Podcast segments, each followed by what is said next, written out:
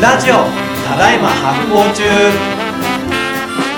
皆様発行してますかイッシーことバックパッカーズジャパンの石崎貴人です発行デザイナーの小倉ひらくです。この番組は発行をテーマに食はもちろんカルチャーや人類学サイエンスまであれこれ突っ込んで語りまくる発行初心者から上級者まで楽しい発行ラジオですちょっとさ、この、ただいま発行中スタジオで撮るの久しぶりじゃない結構すっごい久しぶりなんかレギュラーな感じがすごい久しぶりですそうだよね、このね、今まで結構ね、旅会とかね、ゲストとかね、いろいろ盛りだくさんだったもんね、公開収録とかね。うん聞いてる人たち的にも久々な感じするんじゃないかなうん。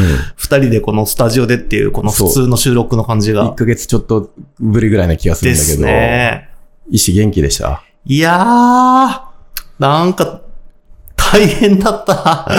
なんかこの1ヶ月あんま記憶ないっす。うん、そうだよね。はい。今日あの、ちょっと僕らも久しぶりなんで、若干その、最初度温める感じで、そうっすねあの、最近の山話したいと思うんですけど、はい。ダムキ運転と緊急報告。一応ね、テテーマあって、はい、はい。せっかくだからアウトドアの話しようかなと思あて。あ、そっかそっか。僕も確かに今話せることある。そう。で、その1ヶ月間医師大変だったのさ、うん。あの、医師のとこの会社でさ、アそうウなんトですよドア授業が始まったからで。はい。9月の、えー15日にリニューアルオープンという形で、うんえー長野県川上村、あのーまあ、山梨の清里っていうところから結構近いんですけど、うんそこで、えー、もともと青木の平キャンプ場っていう名前のキャンプ場を、えー、僕らが入り込んで、えー、リニューアルするっていう形で、えー、IST イストっていう名前で、えー、キャンプ場をオープンしましたと。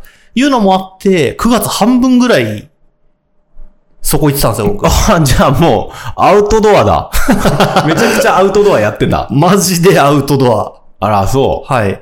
山の中いました。標高1300メートルありますからね。前もちょっと言ったかなそうだよね。僕もあの、モニターでね、一回行ってるんだけど。一回ね、何にもない時に。そうそうそうそう。あの、すごいね、場所的には超いいよね。川が流れててね。そうですね。本当に森の中っていう感じで、うんうんうんそうそう。あの、そこが、あの、僕が行った時は本当なんもなかったけど、はい。トイレぐらいしかなかったけど、はいはい今は結構いろいろあるってことそうなんですよ。あの、もともとトイレ、炊事場、シャワー棟とか、うんあと、本当にボロッボロの管理棟とかがあったんですけど、うん管理棟を、まあ、あの、外も中も綺麗にリノベーションして、うんちょっと飲食もできたりするようなところに、うんえー変えたりだったりとか、トイレも、なんかこう、ちょっと外側直すぐらいにしようかなって思ったら、結構、まあ、大工さんたちも、ちょっとやるか、みたいな感じになっちゃって、ボロいな、みたいな。ほぼ新築みたいな感じの今トイレができてたりと か、そういう感じで結構ね、ほんと半年以上気合入った工事し続けてるんですようね。ん。うん。なるほどね。すごい。いや、お疲れ様でした。い僕やもイッシーのさ、ツイッターとかで、あ、今日も大工仕事してる。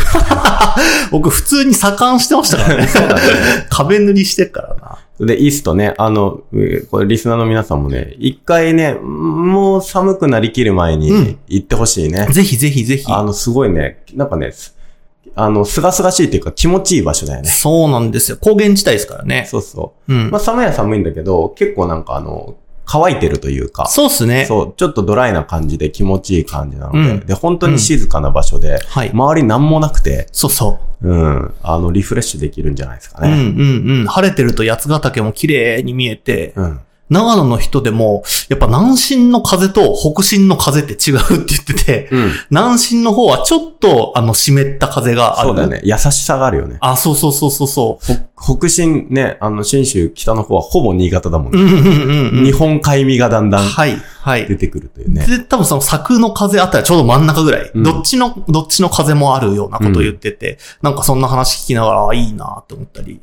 え、ちょっとそもそもなんでこのアウトドア授業やることになったの僕らはですね、あのーもう元々ずっと会社10年ぐらい宿泊事業やってきたんですけど、まあうんご存知の通りというか、コロナで結構大変だねってことになっちゃって、えっと、今までやってきたゲストハウス、ホステル事業以外にもなんか事業を作んなきゃいけないよねっていう時に、社内から公募したんですよね。どんな事業やりたいかっていう時に、えー、これやらせてくださいっていう、あのーその、今の事業リーダーのこの挙手と一緒に企画が挙げられてきて、うん。まあ、それがキャンプ場、キャンプ事業だったっていうところが始まりですね。もうめっちゃいい、いい会社じゃん。そうなんですよ。やりたいですしってか。もはい。やれるからねな。んかこの話最近、たまにちょこちょこ取材とかもらってよく話してるんですけど、なんか僕がめっちゃその企画がいいなって思ったのは、なんかコロナがあって、人が自然を求めてるからキャンプ事業いいですとかじゃなくて、うん。なんか彼はもともと自然めっちゃ大好き。うんうんあの、サーフィンとかして、うんうん。で、自然と繋がってる感じが街に住んでてもある。なんかうん海が、あの、あそこに行けば海があるとか、うんうんここに行けば山があるとか、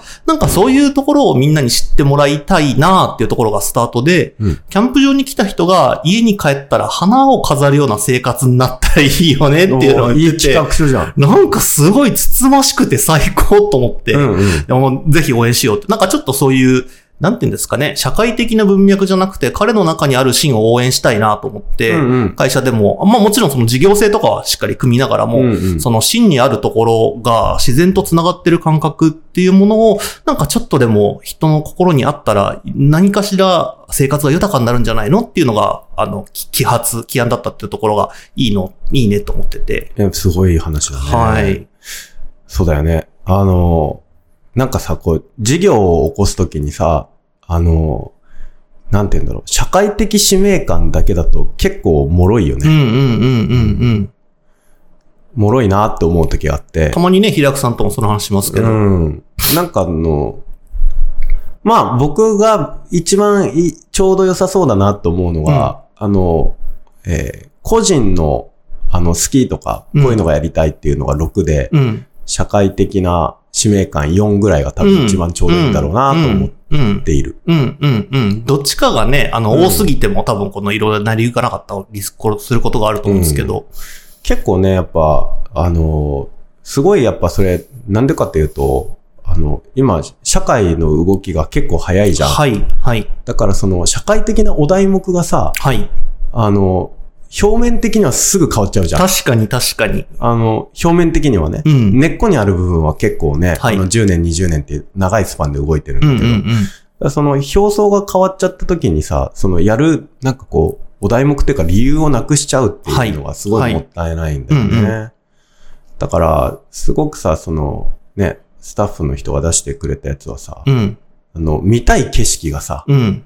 あの、ね、参加してくれた、あの、来てくれた人が家に帰った時に花一輪飾るってい うさ、そこの欲求に、そこを見たいっていうところドライブしてるからさ、はい、はい。結構何週間待って強そうだよ ね。そうそうそうそうそうそう。まあ面白いですよね、純粋うんに。それってやっぱなんか事業の、なんていうんですか、最終的なアウトプットの滲み方が違って出てくるだろうなって思うから、 そうだよね。うん、ちゃんと作ったらしっかりしたオリジナリティになるだろうなと思ってますあね。とはさ、その、美しいものを見たいとか、うんね、心を動かす瞬間に立ち会いたいとかって、うんめちゃめちゃ強い動機じゃん。うん。うんし、そういうのってなんかね、あの、授業やるときって、まあ、苦しい時間の方が長いじゃん。うん。うん。でもなんかそういう瞬間に立ち会って、それ一瞬だとしてもさ、その苦しい時間大体報われるじゃん。うん、うん。だからうん。いいと思うんだよね、うとん。ってもね。うん。うん。うん。すごいさ、、その、えーじゃあ、事業的な結果を出すのもすごい大事なんだけど、まあ社会的に認められました。例えはばい取材いっぱい来てなんかこう、ね、なんかそういうことを語って、なんかうん。こういう風な感じで社会的なインパクトを出しましたみたいな瞬間ってさ、まあ、実際あんまり心には響かないよね。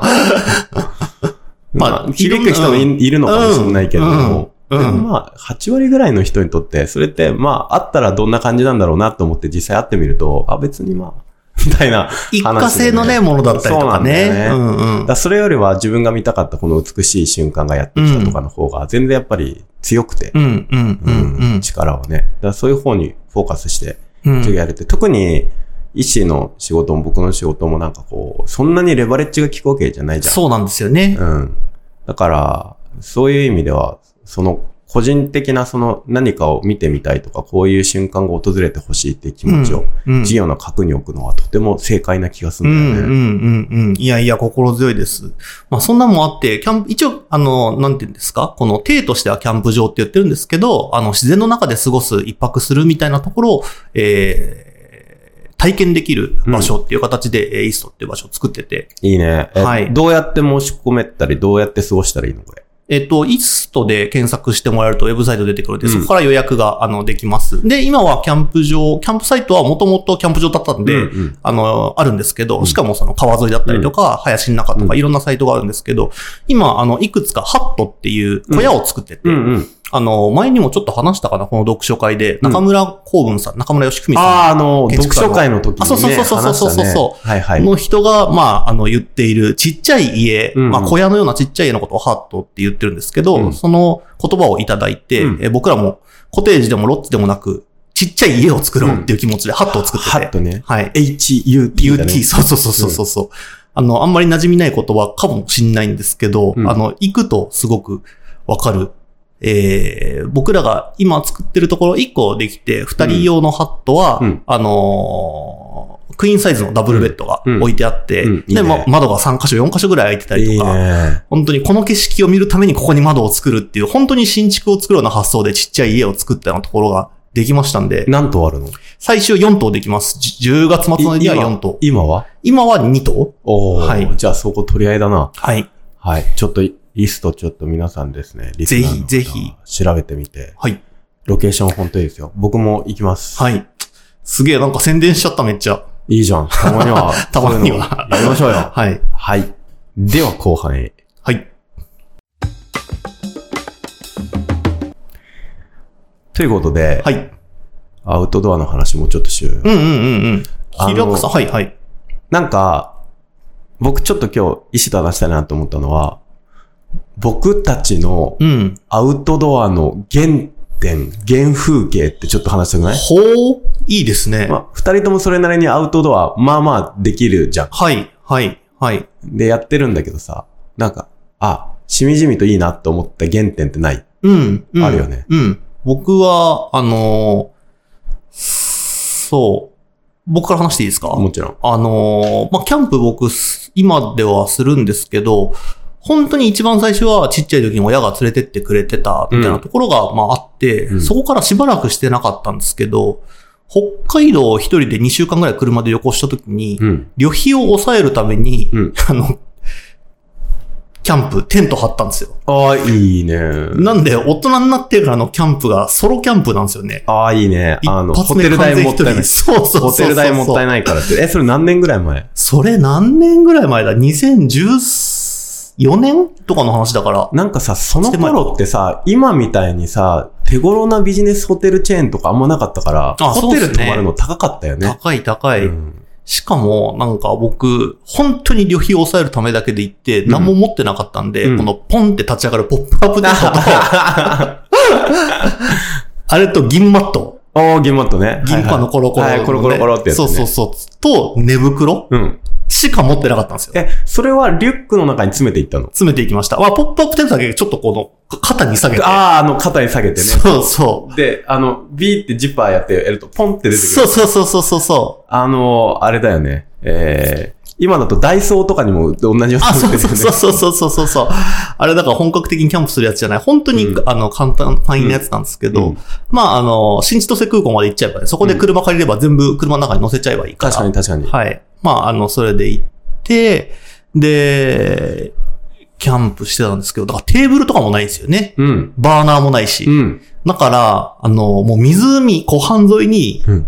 テント張っうて、セイコーマート、あの、北海道のコンビうんニ、セイコーマートで買ったうんビールと惣菜を食べて、うん もうすることないから、うんあの、7時とか8時ぐらいに眠くなっちゃうんですけど、うんもうそこに至るまで3時ぐらいに着いて、うんテント設営して、うんで、屈斜路港が目の前にあって、向こうに夕日が沈んで、ビール飲んでる時に、なんて最高なんだ って、こんなに何も持ってないのに、うん最高なんだったら、装備整えたら、どんなことになっちゃうんだろうって思って、うんうんもうそれが僕の大人になってからの最初のアウトドア、最初のキャンプですめっね。ちゃいい原風景ねだ。。え。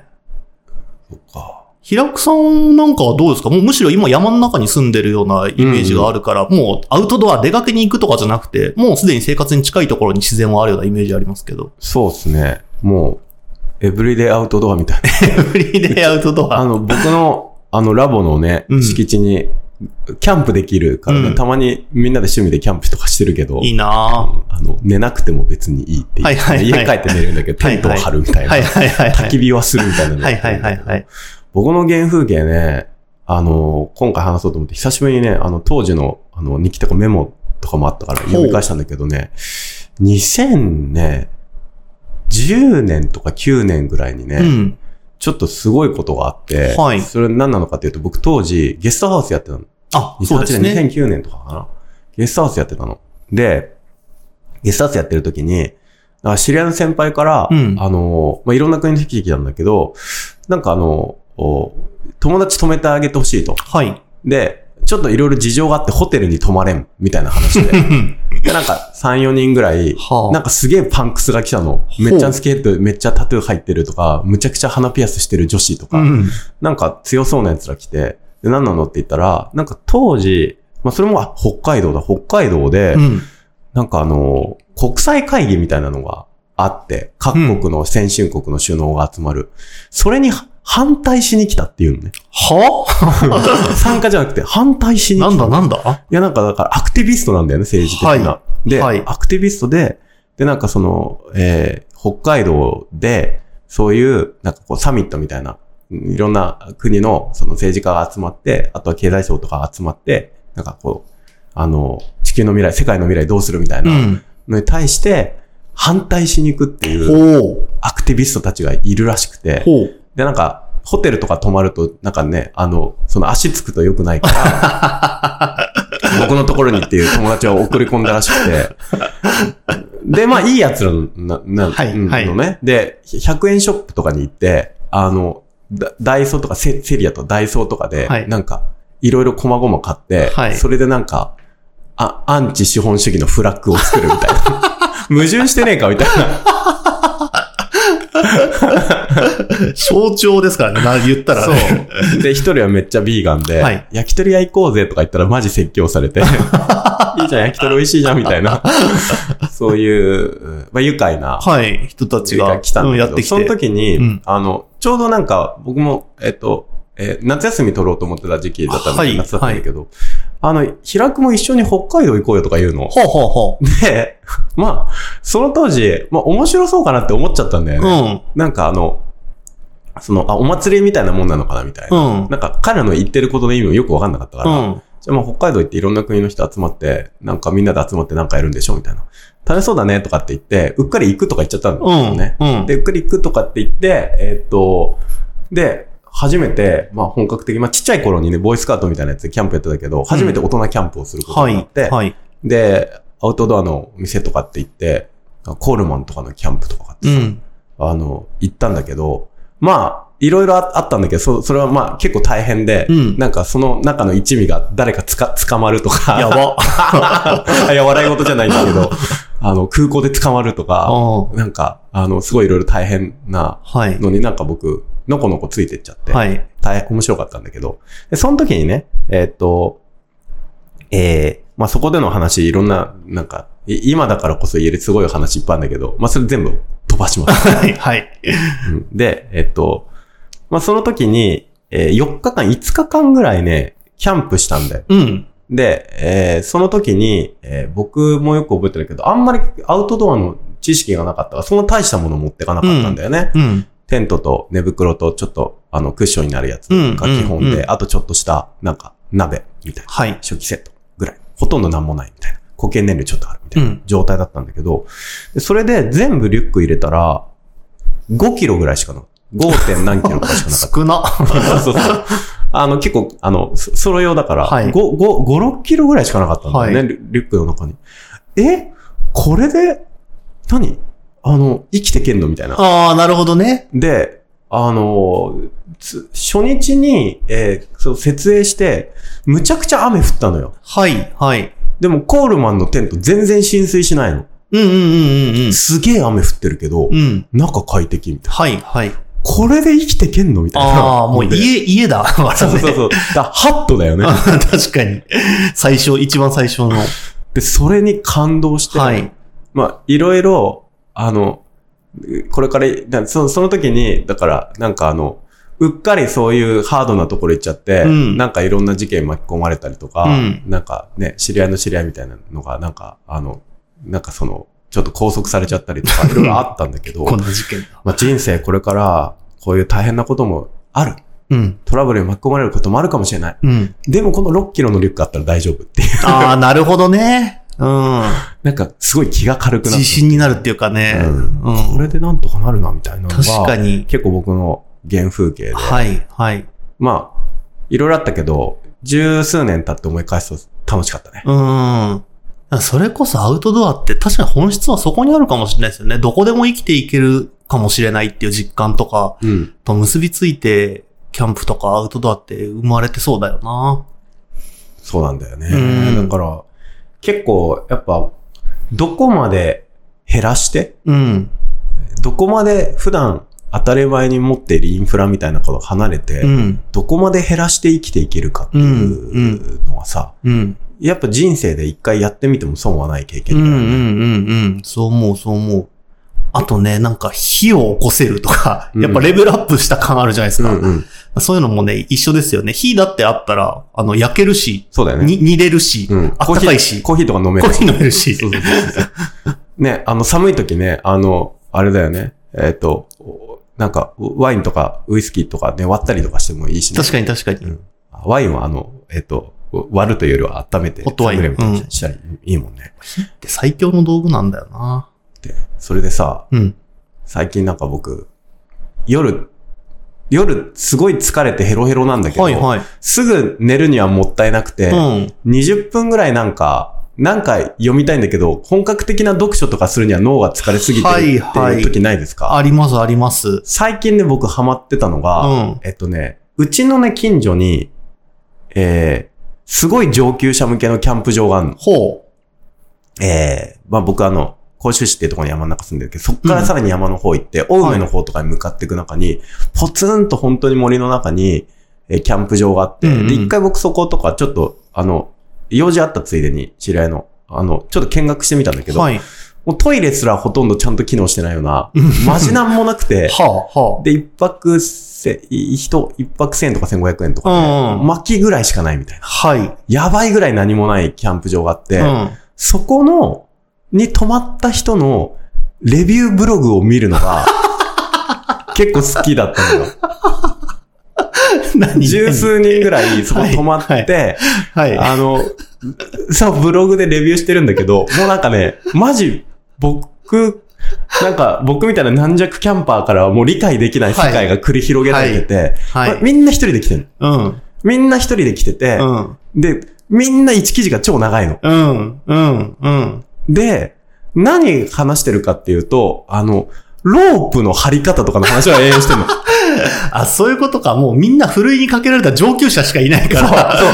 だからもう道具の使い方とかの連度がすごすぎ て、でそれについてはレポートがずーっと長々書いてあるの。ここの、ここの木とここを連結して、このね、あの、うロープがすごい腫れてるので、タープ張った時に全くた、たわまないみたいな。とか、なんか、これだけ効率よくお湯を沸かせるみたいな話とか、はいはいはい。そういうのいっぱい書いてあって、うん。うんなん。か僕なんかからすると、とりあえず、ね、タープ張るにも、ね、雨、雨つしのげればいいじゃん、みたいうんうんな。ね、お湯沸けばいいじゃん、みたいなんだけど、どれだけ、こう、たわまずにタープ張れるかとか、はいどれだけ熱効率、熱伝導効率よくお湯を沸かせるかみたいなことにものすごいこだわって一人で、あの、なんかやってて、多分さ、その、ブロガーの人をさ、うん。うん。ちょっと離れたところから見たら、多分何もやってない人なんだよね。はい。はい。でも、その人の中では、ものすごい、なんて言うんだろう。出来事が、そうドでラすマがね。繰り広げられうてて、ん。うん。ただなんかロープを張ってるだけなの。多分ちょっと離れてみると。うんだけど、ロープを張るっていうものの中に、ものすごい哲学と、そうですね。経験とはい、物選びみたいなうん。のがあって、で、そのドラマみたいなのが、このブログに結晶化してるっていうのを、寝る前に読むと ね、なんか優しい気持ちで寝れるんだよね。めちゃくちゃ面白い。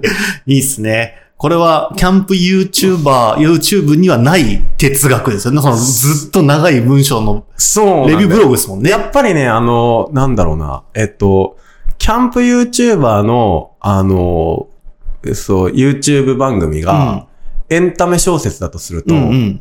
その、キャンプブロガーの人はね、現代史に近いね。現代史。あ、現代史なんだ。もう、なんかね、道具とかの解説が細かすぎて、うんうんわからないみ たいな。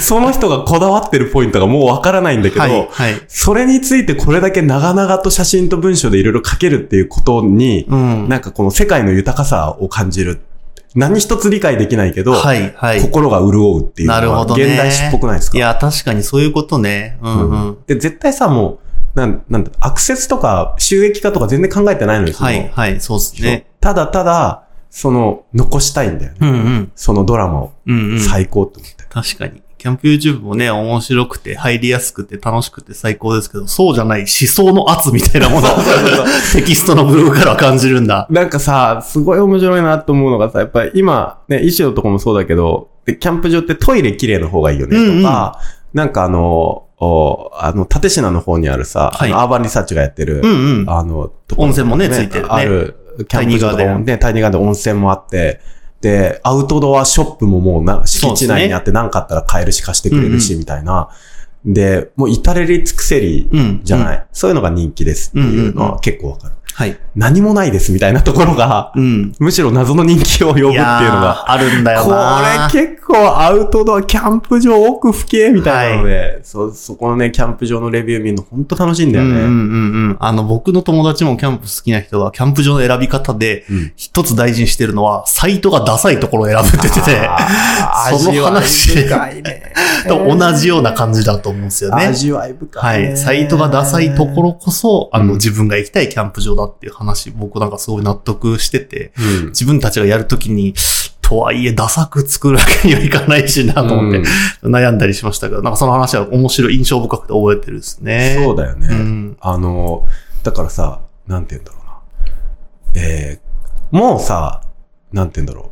その上級者のレベルになるとうさ、んうん。普通のさ、テント張らないじゃん。うんうん。みんな、、なん、なんて言うんだっけパップテントって言うんだっけなんかあの、ああ、群ほら馬っぽいテントとかね。そうそう。群はいは幕テントとかいうんうになるじゃん。はいはいはい。で、でも完璧に森と同化するみたういんうな。んうんうんうん。別に誰とも戦ってない のに。あれとかってさ、多分そはいの、いろいろ揃った便利なところとか、おしゃれなところとかでやると、ダメなんだろううね。んうんうんうんうん。あ、なるほどね。確かうにん確かに、もうき切り開かれて造成して、うんあの、見晴らしのいい、ちゃんと区画されたキャンプ場で群馬テントは違うかも、確かに。うんだからあの、群幕テントみたいなの張る人多いんだけど、見てるとうんうんうん。群幕テントを張る人のやっぱり心持ちってすごい現代詩人っぽいんだなと思っはて。い。はい。そう。これはね、やっぱ、なんだろう。その、すごい僕が好きなタイ プの世界っていううんうか、んうんうん。あの、結構痺れたっていうか、はい、はい、はあい、のはい。サウナ行きたいってあるじゃん。ああ、ありますね。あの、サウナサイト。はい。あれのさ、すごい初期の頃僕むちゃくちゃヘビー、ヘビーリスナー、へヘービー、ヘビーリーダーだったのへえ。サウナ行きたいの。今は結構本当に情報交換みたいになってるんだはけい、ど、はい。なんかね、あの、初期の頃は、あんまり使ってる人が少なかったかはら、あ、は現代史を書き綴るやつがすごいいたのよ、何 人か。あ。ああ、はあ、はあ。サウナにこだわりすぎて、うんうん。もう文体もサウナ的になっていっちゃってるる感結じの果、これを読んで一体どうしろとみたいな、そっか。すごいサウナ、サウナ詩人みたいなのが、やっぱり初期いて。サウナも今みたいにた、ここまで間口が広がってなかった時だったから、うんより、そう、だから純粋にそのサウナの名帝をうん求める、はいはい。猛者たちが、はいはい はい。ね、11セットとか決め んのよ。多すぎるって。その11セットの1回1回どういう風になんかこうね、整ってたかみたいなのを あやるし、あ。はい。なんかもうひ一人はやっぱりもう文体が、文体が凄すぎて、うんやっぱ現代史に見えてくるみたいな人とかもいいて、はい。そういうなんかこう、なんだろうね、あの、えーあるニッチな領域のディテールを突き詰めすぎることによって、はい結果的に現代史が生まれてくるみたい なうんところにを見つけるの僕好き。うんうんうん。そうすると、上級者向けキャンプ場のうん。レビュー、ブログレビューは、僕の中でやっぱり最大級の現代史それめっちゃ面白いな。あ ちょっとるいいこと聞いたぞそういう世界いっぱいあるんだようんうんね。うん発酵とかもそうなのかもしれない確かに確かに、他を置き去りにして しまう。に。ポカーンみたいな。だからすごいやっぱ、そうそういう、なんかこう、研ぎ澄まされたキャンプやると、うんうん僕のその知り合いがなんか、その、わかるその世界観みたいなことうんをう言ってんて、うんもう、あの、平くんのその話を聞いただけで、一体彼らがどんなナイフを使い、あの、どんな器を使い、うんど んなロープを使っているのか俺には見えるみたいな話をしていて。だから結局やっぱり、なんか、道具を吟味して最低限の良質な道具を集めるみたいなうんうんことからもう勝負は始まってるらしくて、で、それの成果発表会みたいなはい感じなんですはよ。いキャンプするっていうのは。奥深いなとうんうん思っうんうんうん。て。いいよね。面白い。いいよね。そうか。いや、いい話聞いたな、これ。ちょっとあの、それで、なんか、あの、いろんな、ね、ま、あの、間口広がっちゃって、あの、まあ、こう、このラジオもさ、結構リスナー多いからさ、うんうん。僕の話で間口広がっちゃって、はい。あの、そういう現代詩人じゃない人行くと嫌だから、キャン キャンプ場の名前を伏せとき ます。あ、そうだね。お察しください確かに確か に。確かにそれはいそうい。アウトドア界の現代詩人たちしか 行かない、孤高のキャンプ場があるっていうね。あ、いいですね。話いいですね。うん。はいはい。アウトドアの話、いいね。うん。ででもも、はい。一緒またて、ね、キャンプしたいね。あ、そうっすね。平久さんとそう、前言ったけど、やっぱね、平久さん、マジで、あの時、お米炊いったじゃないですか。うん。炊き方がうまい。ありがとうございます。それをすごい覚えてますね。僕、キャンプ飯に妥協したくない派。うん。すっげえいい炊き加減の米が平久さんが炊いてくれて感動しました。 ありがとうございます。はい。はい。僕ね、こんな仕事しててお米炊くの下手だったらマジ詐欺。それもね、それもだからいいですよね。逆逆にこう安心っていうか。 そう、アウトドア納豆とかも作っちゃったからね。あ、そうだそうアウだ。トドアまなさにそうですね。アウトドア納豆を持って、キそうャンだプそう行こう。だ。ぜひぜひ行きましょはい。ということで、今日はアウトドア会、う。うん久しぶり、近珍況報告しい回だったな。うん面白かった。面白かったね。この番組は制作発行デパートメント協賛バリューブックスで下北沢ただいま発行中スタジオからお届けしておりますポッドキャストは Spotify 映像は発行デパートメントの YouTube チャンネルで視聴できますチャンネル登録を